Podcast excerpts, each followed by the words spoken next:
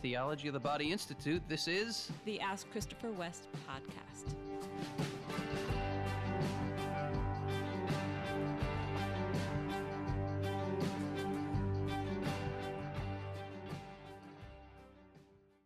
Hi, podcast listeners. Welcome to another episode. We're so happy to be with you. And welcome to any new listeners. Thanks for tuning in. Yeah. We are, um, as Christopher said, happy to be uh, visiting with our listeners, answering questions today. I wanted to share with you something that we did last night. We got to do this because we have this ministry. So it's a little blessing for us, mm-hmm. and that is we got an advanced copy of Father Stu, the movie with Mark Wahlberg and Mel Gibson about a rough and tumble guy who becomes a Catholic priest. And you know, we were asked to watch it in advance and do a little review of it. So we're going to be doing a review on our YouTube channel. Yeah. And Bill Donaghy from the TOB Institute was able to interview Mark Wahlberg in person, which was very fun. So these are people in Hollywood. Uh, Mark Wahlberg is a Catholic and he's trying to tell the story about a a Catholic priest who who is an unlikely candidate to become a Catholic yeah. priest. And it's not what I appreciated about it is it's not one of those oh I I, I want to be charitable here, but I generally don't really like those overtly faith-based Christian movies. They're they're generally kind of I don't know, not artistically well put together and maybe afraid of real humanity and uh, there's it's kind of predictable. You know, like okay, here comes the altar call, and um, yeah, it's kind of preaching to the choir, the people who go to see those movies, and and God bless them all. I mean, I don't I don't want to be overly critical.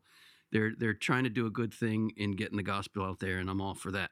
But I'm also all for getting the gospel out there with real art and and I think there are some some um, flaws in this movie, Father Stu, but uh, it's going to reach a, a, wider audience than the typical Christian movie. Yeah, um, it's it's rated R, and it's rated R because there are f bombs aplenty, mm. and I think I think you're only allowed like one or two f bombs uh, before it's an R rating, and this went way over that limit.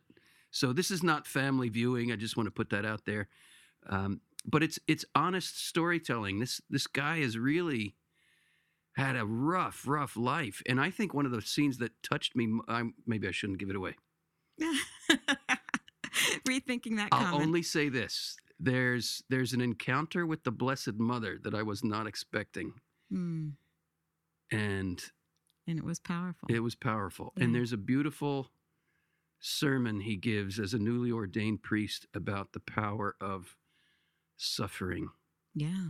That was really, really moving. But I, I do you want to say anything, Wendy? Yeah, just how countercultural that message is that suffering has value.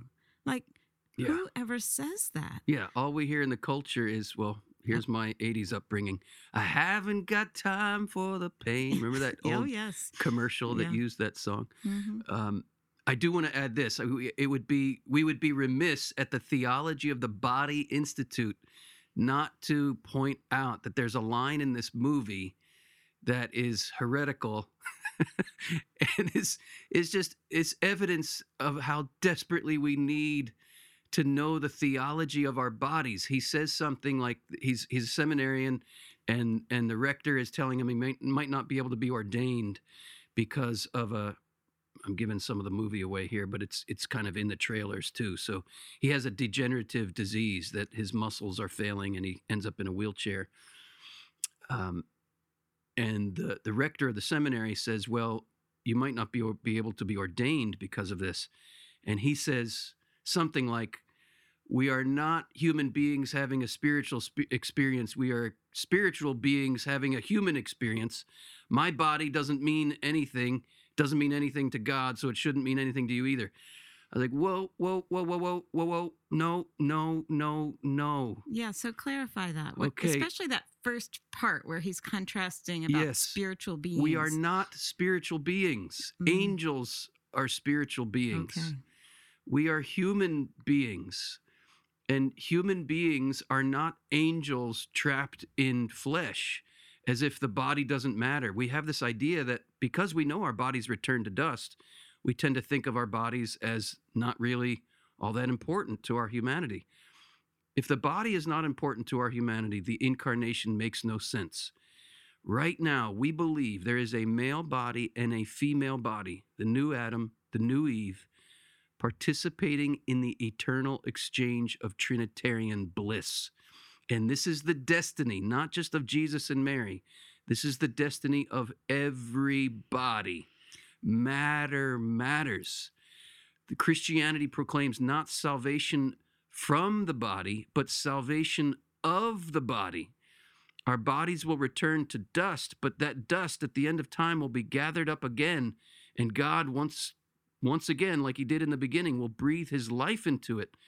So we proclaim resurrection of the body. Matter matters. And it's just sad that, that that's not understood more more clearly in in Catholic circles. I mean, this is this is not a footnote. This is the heart of our faith, resurrection of the body. And I think also the overwhelming message of the movie isn't really that line. Yeah, And- no, it's not. That was that was a quick line that kind of came and went, but right. but as one very sensitive to these Yeah. truths of our faith, it it, it kind of was a sour note. Yeah, and we don't know whether Father Stu or Seminarian Stewart actually said the those words. And I think what he- his character is trying to communicate there is a faith that God is going to be able to work through him in spite Yes, of his yes.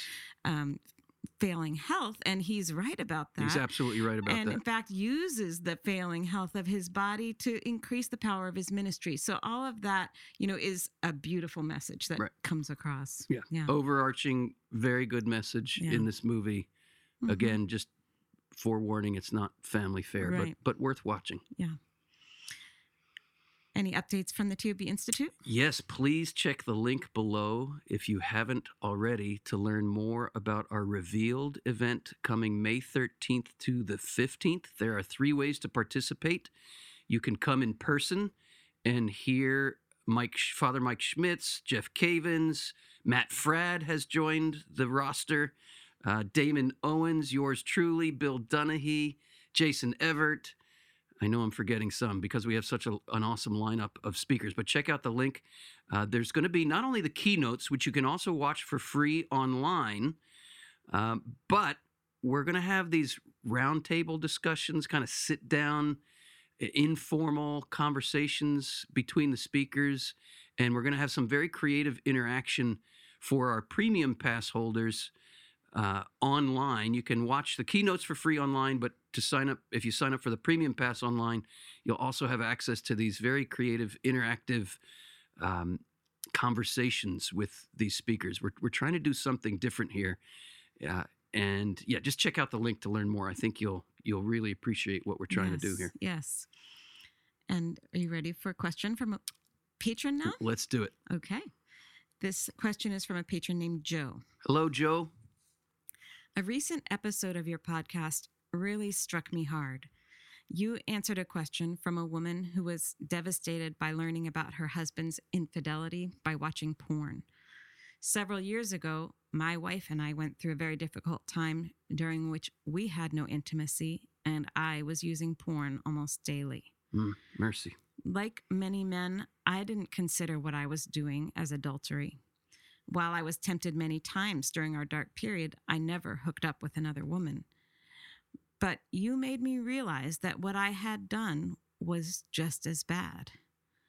I now wonder if I deserve to ever have true intimacy with my wife again. I have been free by God's grace for three years now. I don't know if she ever knew about my sin. And at this point, I don't feel like there's any value in telling her and potentially hurting her in the same way. But she exhibits all the behaviors that the woman in the podcast described. She won't undress in front of me. Sex, when we occasionally have it, is very disconnected. I have taken my sinfulness to confession on more than one occasion, and yet I now have this deep feeling of unworthiness, unholiness, and Mm. discouragement. Mm. I doubt I'm alone. Any person who has committed adultery, who truly has a heart that can love, would feel the same way. Any words of encouragement on how to deal with this brokenness would be appreciated. Particularly, how can we grow and develop our marital intimacy again when I feel like I'm not worthy to share the marital embrace with my wife? Joe, bless you, brother. Bless you, brother. I am so glad you have entrusted this pang, this deep pain of your heart to us. I hope we can speak some words that will encourage you. And I, I want to breathe hope into your heart. Mm-hmm. This we can rely on with our whole selves. Christ came into the world to save sinners. That's you, that's me. That's your wife, that's my wife. Mm-hmm. That's all of us. Christ came into the world for you. He knows all about this. He knows the, the sufferings it has caused in you, in your wife, the rupture it has caused in your marriage. He knows it full well. And for precisely this reason, to save your marriage, Christ was stripped naked and nailed to a tree and rose from the dead so that you and your wife can live a new life. And brother, you're already on the road. The, one of the most important steps is just putting out into the light what has happened. There are a few things you said that I want to want to comment on. You said, Joe, I now wonder if I deserve to ever have true intimacy with my wife again. I want to zoom in on that word deserve. We we live in a world that teaches us that uh, if you if you're a good little boy, then you'll get a treat. Mm. If you're a bad little boy, then you won't get anything. You'll be deprived. This is this is not the paradigm of God's merciful love. What do we say before every communion, which by the way, when we receive the Eucharist, it is an intimacy far more profound than the marital embrace. Mm. It is an intimacy of the, the deepest kind with God. what do we say? We say, Lord, I am not worthy that you should enter under my roof, that you should come into my this place of intimacy with me, that you should enter into my very being. I am not worthy, but only say the word, and my soul shall be healed. Brother, this is this is the posture of all of us when it comes to intimacy with the Lord and what's the whole principle of theology of the body? The intimacy of a husband and a wife is a sign, a sacramental sign of this intimacy with the Lord. And Wendy, you and I have known deep wounds in our marriage, deep pains and sufferings, and and we have both had that feeling of not being worthy to receive the other. Yes. And we've even prayed in our in our own marriage, uh, in our own marriage bed. We've prayed, Lord, we are not worthy. We are not worthy, but only say the word, and we shall be healed. Brother, you can trust that the Lord is saying that word, that word of healing. But the word of healing is an invitation into a journey of coming into the light. And you said you're not sure if you should even say to your wife or share with your wife what you had been through. I can understand that. I, I, I, there may be situations, I want to say this first. There may be situations in which the wounds are so deep, it is not the right time, it is not the right occasion to share what has, has really happened. I want to recognize that that may be true. But I also want to say this because this is true. Brother, my brother Joe, between here and the beatific vision, between here and the eternal union with God, everything must come into the light. Everything. And you've even already kind of acknowledged this your wife, I don't know where this comes from. Wendy, you have this gift. I think every woman, to one degree or another, has this gift of interior knowledge. Like, you can't hide this from your wife, Joe. She already knows. Whether she knows it explicitly or not, she feels it in her heart, as is evidenced by, as you said, she's afraid to undress in front of you. When you do come together in, in your marital union, it's um, what I forget the word he used. Disconnected. Disconnected. Brother, those are all symptoms that she knows something in her heart is off and has been off. Again, it's a matter of, of prudential judgment as to when, how, in what circumstances, and to what degree you unfold these things. But my recommendation would be look for the opportunities and the ways to come into the light. If you do not, I, I believe it will it will prevent the healing you desire.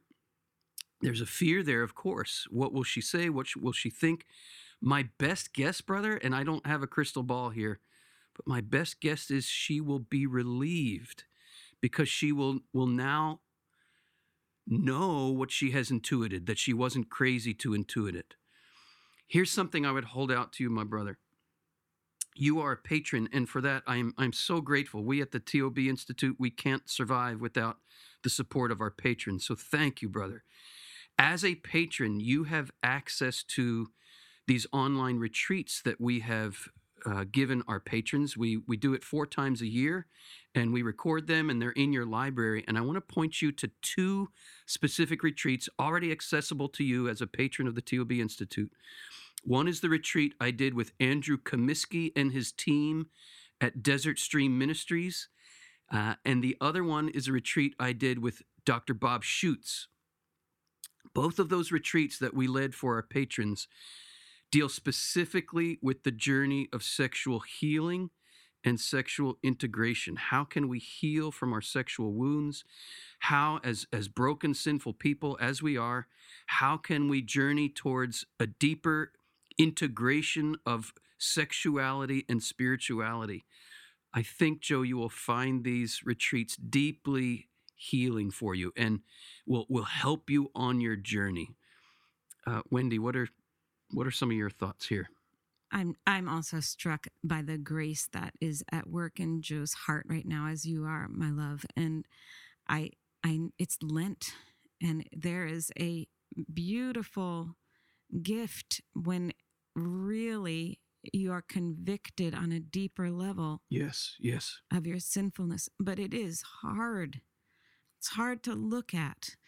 Um, and yet the Lord isn't leaving you alone there to just look at it and, and be in despair and self-rejection. That's that is not the work of the Lord. When He is revealing this, He's also revealing His love and His mercy that is so available. Um, so I think it is a beautiful step on the road to deeper intimacy. And it, it's not the Lord telling you that there's no you're unworthy of intimacy. That's that's not His voice in your heart. That's uh, that's an attempt by the evil one to keep you just in a place of despair. So I really want to speak that truth to you that He is full of mercy, and it's His grace at work in you right now that is revealing your heart in a new way.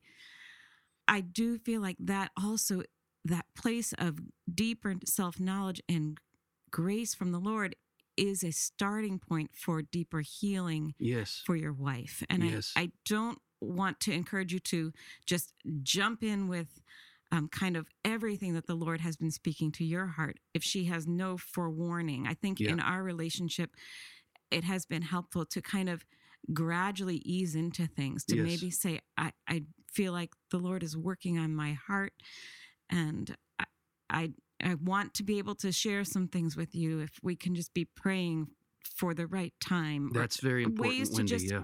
you know initiate and prepare the heart for deeper things and and maybe to ask the Lord to show you questions you should ask your wife. You know, what have you sensed about me? Or why do you you know what do you feel and and why do you think you feel it so not that she's um at fault or i don't know her situation but just to open up more communication about things that haven't been fully communicated about yet um, in a gradual loving way always praying for the holy spirit to guide you and and bless yourself with holy water. Don't let the you know the evil one derail what is a work of grace in your marriage. I also um am remembering a movie that is has been very impactful to us is called The Crucible. Mm. And just in hearing your story, I I don't know whether it would be helpful to you in your own um, just prayer yourself, Joe, to watch that movie and just reflect on uh, the work of mercy in this couple. But um, yeah, Wendy, that's a great, great suggestion. We have been so deeply moved by this movie. Um, the husband in this movie is unfaithful and a lot of the movie deals with their working that out in their relationship. And they yeah they come to a beautiful realization of god's mercy. It's very powerful. Um, can you imagine joe saying to your wife i really want to work on growing an intimacy in our relationship and and when i say intimacy i don't i don't mean we sometimes use that as a a synonym for sexual intimacy for sexual union sexual union is only an experience of intimacy to the degree that the rest of our relationship is intimate. And and I, I heard it said years ago, it's always stayed with me. It's a interesting way to understand the word intimacy as into me see. Meaning really revealing your heart, opening your heart to one another. And that means the good, the bad, the beautiful, and the ugly that's what we really desire. We desire to be seen as we truly are and loved as we truly are. And can you imagine, Joe, just saying to your wife, I want us to grow in genuine intimacy. And we both know there are blocks to that. Can we can we take steps to go on a journey of deeper intimacy? Maybe watch those retreats that I mentioned in your patron com, uh, community membership page, watch them together. Could you imagine that? And unfolding in time, in appropriate ways, what has really happened. Not doing that will will forever be a block to into me see. Mm, true. What you're really desiring is to be seen. And if you are withholding something that has is part of your life, part of your heart, it's really a block to genuine intimacy. Again, in the right way, in the right time, with the guiding, uh, with the guidance of the Holy Spirit, uh, not just plopping it out there, but as an as part of an overall journey of growth uh, towards more genuine intimacy. Joe, we are we are lifting you up in prayer, you and your wife, and we're asking all of our listeners, could you please, would you be willing? This is this is part of the the grace of being part of this community that listens to this podcast. There are thousands of people around the world hearing this, and I, I want to invite everyone around the world listening to this podcast. Could you offer some prayer, some sacrifice for Joe and for his wife that they will have the grace of healing here and grow in genuine into me see. Lord, we lift up Joe, we lift up his wife, we lift up this fear that we all have, Lord, of having our true brokenness on display and being found unlovable. Jesus, even when human beings fail us here, you love us. You have shown your love for us in this that while we were still sinners, while we were dead in our sin, you saw us, you knew us, you loved us, and you poured out that love upon us. May that love be poured out on Joe and his wife right now, and may it heal the wounds that have existed between them. Yes, Lord. May this journey take them into deeper into me see. We ask this in the name of the Father, Son, and Holy Spirit. Amen. Amen. Our next question is from a listener named Emily. Hello, Emily. Could you talk about theology of the body as it relates to priests, specifically when they act as an alter Christus in the sacraments. It seems like there's some really interesting territory to be covered there, but I never seem to hear about it. Yes, Emily. I oh man, I could go on and on and on and on and on for on this question, but I, I don't. I want to say oh, something oh, quickly.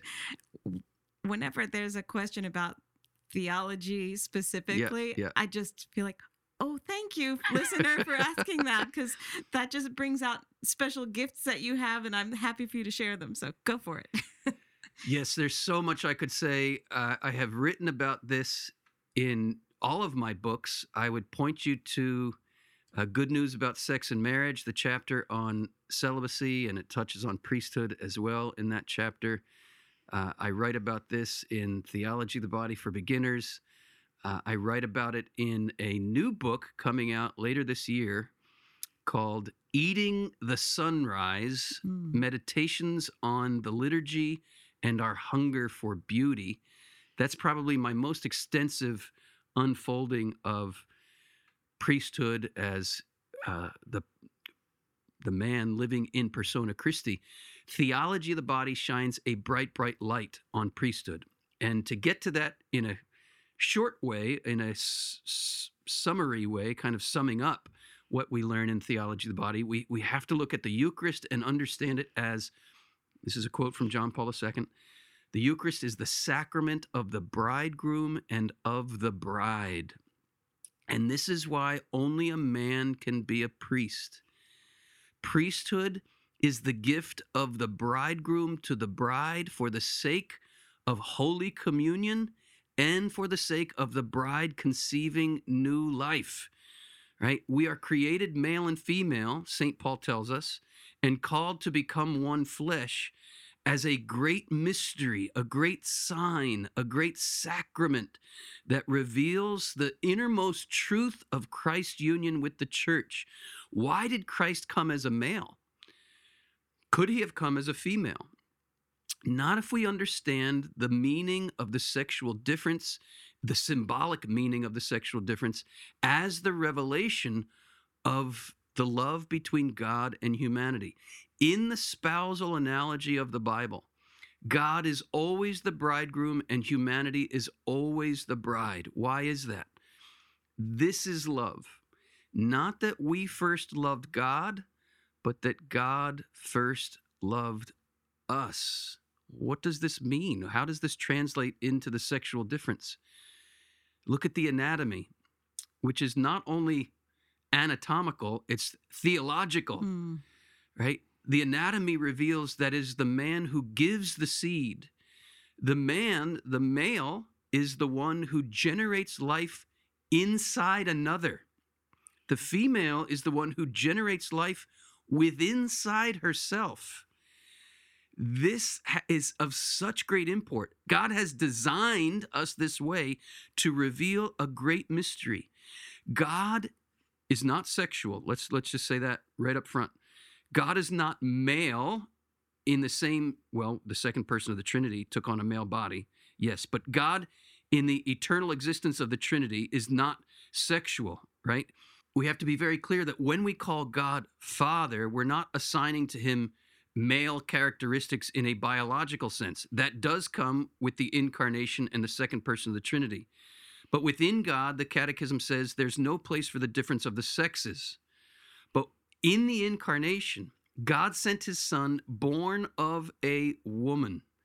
It's always male and female together that reveal this mystery because it is male and female together that form the holy communion that brings life into the world. Woman, in in her symbolic, iconic uh, uh, mystery, reveals the truth of the creature. The creature is the one who opens to receive the divine life within, right? God here being bridegroom, God generates outside himself. Humanity being bride, we are the creature who receives God within. So John Paul II says, Woman is the model and archetype of the whole human race. The male is just as much a creature as the female, but in his masculinity, he becomes the symbol, this is an important word, the symbol of God as bridegroom and God as father. Right? Where does a man train to be a priest? He trains in the seminary because he's the one who gives the seed outside of himself so that the bride can conceive and bear new life. This is love, not that we first loved God, but that, but that he first loved us. It is the man who, who gives that seed, who initiates that gift. This is where the sexual difference matters. If a woman were to attempt to confer the Eucharist, the relationship would now be bride to bride, and there would be no possibility of a Holy Communion and no possibility of new life. And yet, in a world where we believe two women can get married, we also think a woman can be a priest. Both come from the very same confusion. Lord, open our eyes, show us the symbolic meaning of being created male and female. It doesn't mean the male is divine, right? But he symbolizes the divine. The female symbolizes the human. We need both for there to be a holy communion. Now, I'm trying to sum up a lot, a lot of complex yeah. stuff very quickly here. Forgive me for for rattling on, but I, I do want to just add this also. In the body of Christ, we are all the body of Christ, male and female together. Remember, Paul says, in the body of Christ, there's no longer male nor female. We are all one body in Him.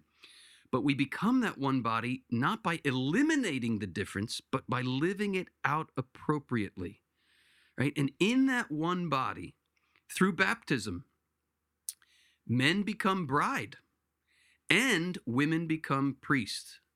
But this is not in the ordained sense, right? Mm. In as much as we are all part of Christ's priesthood by being baptized, we're all baptized into the priesthood of all believers. So every woman already shares in that priesthood through her baptism. But as soon as you single out a single person from the congregation of baptized to symbolize the church, it has to be a woman. This is why a man can't be a nun, right? Because the nun is the symbol of the bride, the church. And as soon as you single out one member of the congregation to live in persona Christi as the bridegroom, an alter Christus, as Emily put it, another Christ, sacramentally, it has to be a male because Christ came as the bridegroom.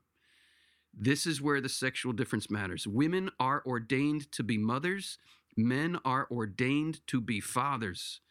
Uh, a woman can no more be a priest than a man can get pregnant in the ordained sense of the priesthood. This is where the sexual difference matters. Priesthood is not a career choice. It's not the same as I can be a doctor, I can be a lawyer, I can be an astronaut. Uh, absolutely, women can do that. There's nothing about the fact that they ovulate that prevents them from doing that.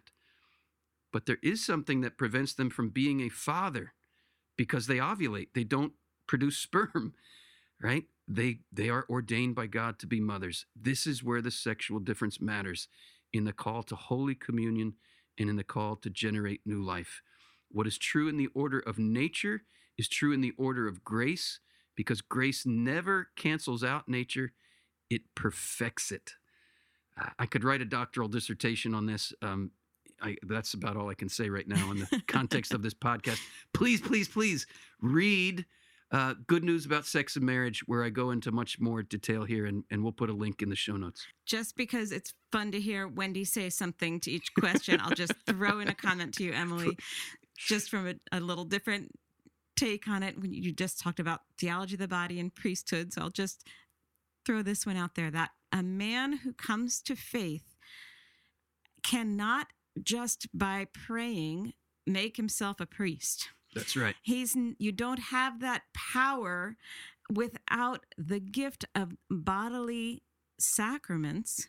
He has to have the ordaining hands of a bishop laid upon him and that bishop who ordains him has also been ordained by the hands of one who has been ordained. And that link of bodily, masculine, uh, Holy Spirit flowing goes all the way back to Jesus laying his hands on his apostles as the first bishops. And that's just a beautiful food for thought as we think about theology of the body and the priesthood is, is the, the actual physical bodily chain that exists in ordination and in all sacraments. I, I once heard a, a, a colleague who was teaching this vision to others and he he talked about a german professor of mine of of his excuse me a german professor of him who said he walked into the classroom one day he said why are there two sexes? Why are there two sexes? We have to press into this and if we do we will arrive at why only a man can be a priest. There are two sexes because they're not interchangeable. The modern world has come to this conclusion wrongly that men and women are simply interchangeable. There are lots of things that men and women can both do. But there's at least one thing a woman can do that a man can't do get pregnant. Never going to happen. There's at least one thing a man can do that a woman can't do because she's not a man, and that's generate life as a father, right? This is where the sexual difference matters in fatherhood and motherhood. And priesthood is spiritual fatherhood. To be capable of being a father in the spirit, you must be capable of being a father in the flesh because of the integrity of body and soul. Matter matters. And to say it doesn't undermines, not just undermines, attacks uh, directly, a direct hit against the whole mystery of the Christian faith and the Word made flesh as a male in the womb of a female. Jesus and Mary reveal the full truth of being male and female. Mary, Jesus, show us who we are. Amen. Our next question is from a listener named Lucy. My husband has different views on the necessity of following the teachings of the Catholic Church. It has brought on many arguments and at times has caused me to fall into sin because of my weakness in standing up for myself and my faith. Do you see it as possible for one to stay in such a marriage, to hopefully be a good example for the other, or must one come out of it in order to save one's soul? Bless you, Lucy. Wow, that's that's a heavy cross you're carrying, my dear sister. Bless you, bless you. I do believe firmly that one can stay in such a marriage and by God's grace carry a heavy cross that leads both to your salvation and to His. And here I often tell the story in this context of a difficult marriage like this. I often tell the story of Elizabeth Leseur and her husband Felix. They lived about a hundred years ago and it was a very difficult marriage. She was a believer, he was not. And she asked the Lord for the grace to bear whatever suffering she must bear for the conversion of her husband. And in some time she she had a painful cancer and she offered all of that suffering for the conversion of her husband. She died without seeing the conversion of her husband. But after her death, her husband Felix found her journals and read about her great love, read about how she had offered all the suffering for his conversion. Not only was he converted, but he became a Catholic priest and he devoted his priesthood to working with the Vatican on the cause for canonization of his own wife. so the call to holiness in marriage does not mean it's going to be a rosy marriage. They did not have a rosy marriage but they had a holy marriage because of her great love, because of her learning the way of offering those sorrows, those those those griefs, those great sufferings because she was married to an unbeliever. She offered them for his conversion. And when we unite our sufferings in that way with Christ, they bear fruit. We may not see that fruit in this life, but we can pr- we can trust in Christ's promises that whatever suffering we unite with His will bear its fruit. Lucy, yes, I I hear your heart in this question of just um, how painful it is to be not treated with respect and uh, not be feel joined together in the importance of faith that that is a very painful cross that you're living and i want to assure you that um, you aren't alone in that situation christopher's example is is one of many um, where this very difficult cross has been fruitful and life changing for the spouse. You shouldn't be walking this alone. And I just encourage you to take time apart with the Lord, you know, to make the priority not only following rules, but growing in intimacy with the Lord and allowing Him to heal the wounds that you have suffered in this marriage the more he heals you, the more grace will flow through you. And that's not something you don't just heal yourself. You go to him in your need and you open your heart and you invite his grace in and his light and his mercy and his incredible love for you, his delight in you that gives you that incredible gift of strength to carry a hard cross and to even experience joy and knowledge that He's really on this journey with you every step of the way. That's my prayer for you, Lucy. I'm reminded, Lucy, of a scripture, and uh, thank God for Google when you can't remember chapter and verse. But I invite you to just Google the scripture: "The unbelieving spouse sanct, excuse me, the believing spouse sanctifies the unbelieving spouse." Saint Paul says that in one of his letters.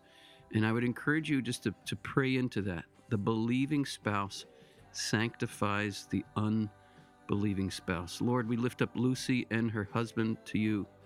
We ask that you would shine a bright light on the path forward for Lucy in loving her husband. We ask that your light would shine a bright path for Lucy in learning the way of loving her unbelieving husband and allowing her belief to sanctify him. We ask this in the name of the Father, the Son, and the Holy Spirit. Amen. Thank you, everyone, for tuning in to our episode today. We look forward to being with you again next week. Share this episode with anybody you think may be blessed by it. And until then, may you be blessed to know deep in your bones that you're an indispensable, irreplaceable, unrepeatable gift of life and love. Become what you are.